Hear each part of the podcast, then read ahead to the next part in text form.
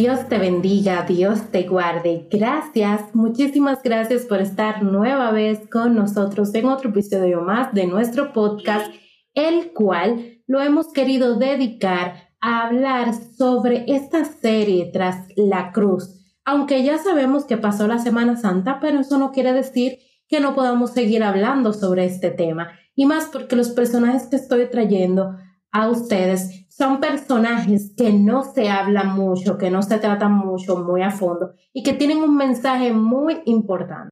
Pero antes de continuar con el personaje que vamos a tratar el día de hoy, como siempre, les recuerdo que tenemos una comunidad en Telegram para nosotros conversar, socializar, hacer preguntas, dar ideas, todo lo que usted quiera comunicar por esa vía más cercano, más en comunidad, en comunión, pues lo podemos hacer por ahí. Si usted gusta, le dejo por acá abajo en la caja de descripción el link para que usted se pueda unir al grupo si así lo desea. Pues, sin más preámbulos, vamos a empezar con el tema de hoy. El tema o el personaje del día de hoy es el centurión. Yo sé, yo sé que usted va a decir que podemos hablar sobre el centurión si solamente pasó en unas cortas líneas en la Biblia. Yo lo sé, pero hay un trasfondo en ese personaje que yo sé que le va a abrir el corazón, la mente y los ojos en cuanto a esto. Lo primero que quiero hablar sobre este personaje es que el centurión es un oficial romano que tenía bajo su mando un, batallón de 100 soldados.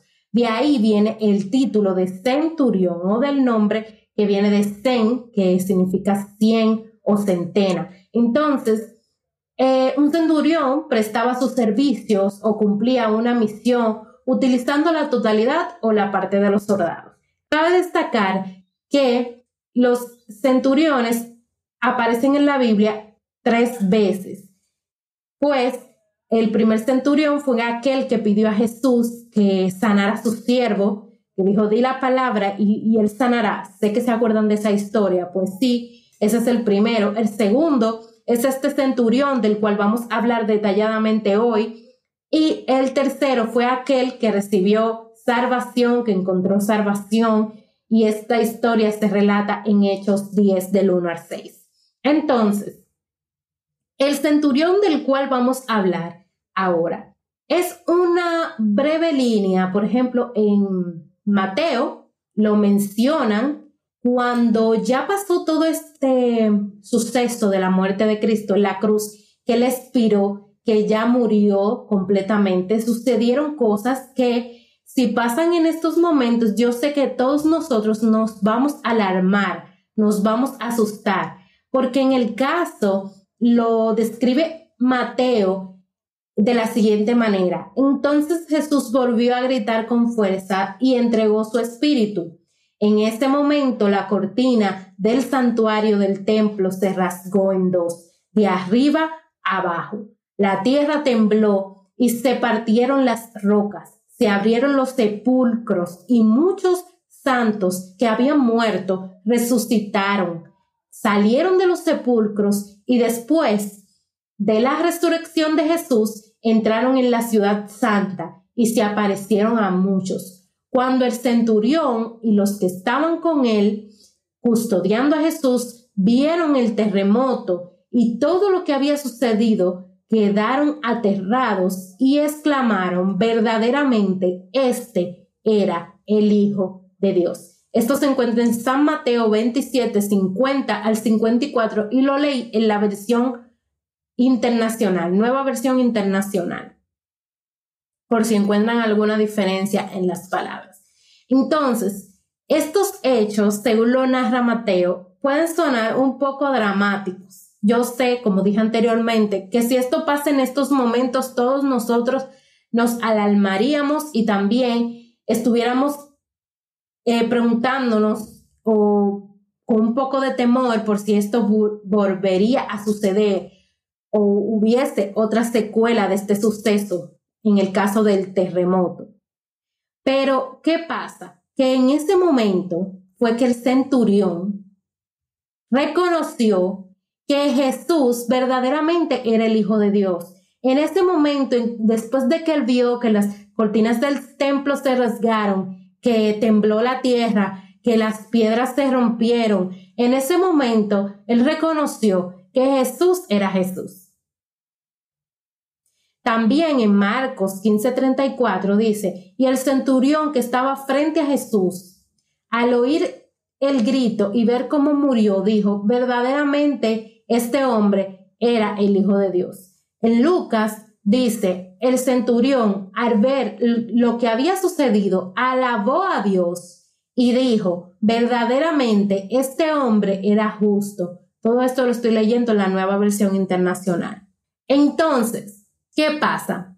Que el centurión aceptó porque estoy segura que como él era un centurión, él tuvo que haber pasado por los trincheros que Jesús pasó cuando pasó por Pilato. Quizás él fue el que ordenó a los guardias, el que organizó todo este trayecto hacia la cruz, el que organizaba a los guardias para todo ese proceso de custodiar a Jesús, de llevarlo a la cruz, de todo el proceso que pasó. Y en ningún momento quizás su en su corazón él creyó que él era el Hijo de Dios. Quizás él escuchó todo lo que él habló con Poncio Pilato, todo lo que él decía acerca de su Padre, acerca de Dios, acerca de él, de lo que él vino a hacer a esta tierra, pero él no creyó. Pero en ese mismo momento, cuando él vio, cuando Jesús murió, cuando él vio todo lo que sucedió, cuando él vio que tembló, cuando se rasgaron las cortinas del templo, él reconoció que verdaderamente Jesús era el Hijo de Dios. Pero esto no sucedió simplemente porque él, bueno, ya murió, ya creo. No, es porque sucedieron cosas. Y es que simplemente la muerte de nuestro Señor Jesucristo no iba a pasar como ah, murió Jesucristo. No, algo estruendoso, algo poderoso tenía que pasar porque estaba muriendo el Salvador, estaba muriendo el que nos libró de pecado, el que dio su vida por nosotros para que nosotros tuviésemos la vida que nosotros tenemos ahora, el que nos limpió, el que sanó nuestras heridas, el que murió para que nosotros ya no tengamos que hacer sacrificios en el altar, eh, matar corderos, entregar la sangre y todo eso para, para perdón de nuestro pecado, sino que abrió el camino hacia el Padre para que nosotros pudiéramos hablar con Dios directamente. Y quizás lo que relaciono con esta historia, con este personaje, con esto que pasó, este centurión, esta manera de él aceptar al Señor es que quizás en todo el trayecto, como dije anteriormente, él no quiso aceptar que Jesús era el Hijo de Dios. Pero después él tuvo que aceptar que Jesús, él era el Hijo de Dios, que él era el Mesías, que él era Jesús. Entonces, eso me lleva a que muchas veces nosotros como seres humanos tenemos que pasar por un trecho doloroso, quizás a veces cosas que no esperábamos, otras veces por momentos eh, fuertes. Quizás a veces ni de dolor, puede ser que a veces sea una preocupación o un momento de turbulencia para nosotros creer en Jesús, para nosotros entregarle nuestra vida a Jesús. A veces Jesús, a veces el Señor tiene que ponernos a nosotros a pasar por un trecho estrecho para nosotros aceptar que lo necesitamos a Él. Y como este centurión él tuvo que ver que se moviera la tierra, que se partieran las rocas. Y a veces nosotros también estamos esperando grandes estruendos, grandes cosas, que venga, que se abra el techo de nuestros hogares, que entre una luz urgente y que venga un ángel del cielo y nos diga que nosotros necesitamos a Jesús o que debemos entregarle nuestra vida a Jesús. Y no es así. No es así que nosotros deberíamos de, de hacerlo. Y muchas veces eh, por eso la gente dice, a veces no venimos por amor, venimos por dolor.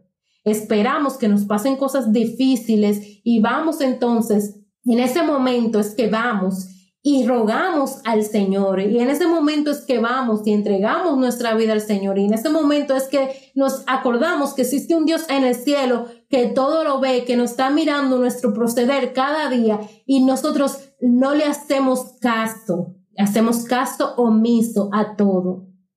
Y justamente esto fue lo que pasó con este centurión. Supongo que él vio todo, todo lo que Jesús hizo, toda su historia, todo su proceder, todo su caminar, pero tuvo que temblar la tierra para reconocer que ese hombre que estaba colgado allí en la cruz era el Hijo de Dios. Entonces nosotros no podemos esperar que pase grandes cosas para nosotros aceptar al Hijo de Dios, para nosotros reconocer que hay un Dios en el cielo, para nosotros reconocer que hay un hombre que vino a morir por nosotros, por nuestros pecados, para nosotros reconocer que verdaderamente Jesús es el Hijo de Dios. No podemos esperar grandes cosas para eso. Nosotros tenemos que creer por el simple hecho de que Él murió por nosotros, de que Él nos amó primero, aún sabiendo que nosotros le íbamos a rechazar, aún sabiendo que nosotros íbamos a blasfemar contra Él, contra su nombre, que nosotros le íbamos a negar, que nosotros íbamos a hacerle caso omiso, que íbamos a ignorarles. Aún así, conociendo eso, toda la trayectoria de la humanidad, todo lo, lo malo que la humanidad iba a conocer, aún así, él tuvo misericordia, amor por nosotros y murió por nosotros en la cruz del Calvario para que nosotros aceptáramos, lo aceptáramos en nuestro corazón. Y para que nosotros pudiésemos tener vida, porque si usted se imagina que Jesús no hubiese muerto por nuestros pecados, yo imagino que en este momento no existiese un cordero, una oveja para llevar sacrificio y para expiación de nuestros pecados. No existiera una ovejita para matarla y presentarla ante el Señor para que perdonara nuestros pecados. Porque por cualquier cosita, por cualquier pecado, para usted saber que Dios le perdona, usted va a estar buscando una oveja para matarlo. Y como nosotros somos reincidentes siempre en el pecado, en las cosas malas, el pecado está intrínseco en nuestro ser y nosotros eh, le damos rienda suelta a nuestra carne. Entonces vamos, eh, a estar constantemente en eso. Pero nosotros debemos reconocer en esa hora, como, aunque el centurión tuvo que esperar que hubiese un estruendo para él reconocer que Jesús era el Hijo de Dios, nosotros no tenemos necesidad de esperar que haya un terremoto para nosotros entregarle por completo nuestra vida y nuestro corazón al Señor. Y este es el motivo de esta serie, de nosotros reconocer a Jesús en la cruz del Calvario, reconocerlo, reconocerlo a través de estos personajes que quizás no son muy mencionados en la Biblia, quizás no tienen una potente historia o quizás el, no hay un libro dedicado a ellos, pero como tuvieron un, encuentro, como tuvieron un toquecito, como tuvieron un roce con el Señor, ya por eso hay una historia, hay un motivo de por qué ellos aparecen en esta Biblia. Hay una enseñanza que podemos, podemos tener con ellos. Y por eso he querido traer estos temas en estos días, para que nosotros podamos entender que debemos reconocer a Jesús como nuestro Salvador, que debemos buscar a Jesús, que debemos saber que Él es el Hijo de Dios y que no podemos esperar a que sea demasiado tarde o a que tengamos que sufrir por una enfermedad dolorosa o que tengamos que perder a un pariente amado o que tengamos que pasar por una situación difícil para nosotros entregarle nuestra vida y nuestro corazón al Señor. Hay una nube verdadera de testigos que pueden certificar que con Cristo es mejor, que entregarle nuestra vida al Señor es lo mejor que nos puede pasar, que nuestra felicidad no depende de lo que se mueve a nuestro alrededor, que nuestro gozo es algo que viene de Él y que por eso es que nosotros permanecemos tranquilos, porque cuando le entregamos nuestra vida al Señor, Él mantiene todo bajo control. Y su misericordia es día tras día para con nosotros. Y si no fuese así, hoy mismo no existiera el aire que nosotros respiramos. Porque en algún momento, si, si Dios decide cortarnos el aire, usted y yo no vamos a sobrevivir.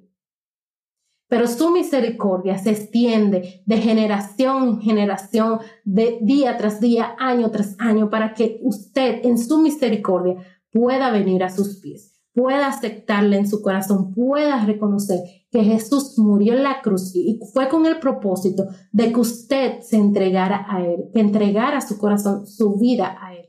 Espero de todo corazón que este episodio le haya abierto los ojos, le haya abierto el corazón y usted tenga un corazón dócil y abierto a entregar su vida al Señor, que usted reconozca que no necesita un estruendo de muchas cosas, un terremoto, unas piedras rompiéndose para usted reconocer que Dios es Dios, que Jesús es Jesús y que Él murió para que nosotros tengamos esta vida que nosotros tenemos ahora y que lo único que Él quiere es salvar nuestras vidas, salvar nuestras almas. Y que eso solo puede hacer si usted se lo entrega porque por eso nos dio libre albedrío, para que usted pueda tomar su decisión y aceptarle a Él de corazón cuando usted decida acercarse a Él. Y no espere como el centurión que pasen cosas extremas, cosas alarmantes para usted entregar su vida. Hágalo por amor, no lo haga por dolor. Espero de verdad que haya sido de bendición este episodio. Y como siempre les digo, si usted necesita que alguien le ayude a acercarse al Señor, no duden en escribirnos. Nosotros estaremos felices de ayudarle a acercarse al Señor. Todos los sábados traemos un nuevo tema edificante para ti. Estamos en nuestras redes sociales en Facebook y en Instagram como de todos podcasts. Allí usted nos puede escribir cualquier pregunta, cualquier sugerencia, cualquier tema y nosotros estaremos agradecidos de poder leerles y responderles. Dios les bendiga, Dios les guarde, hasta la próxima.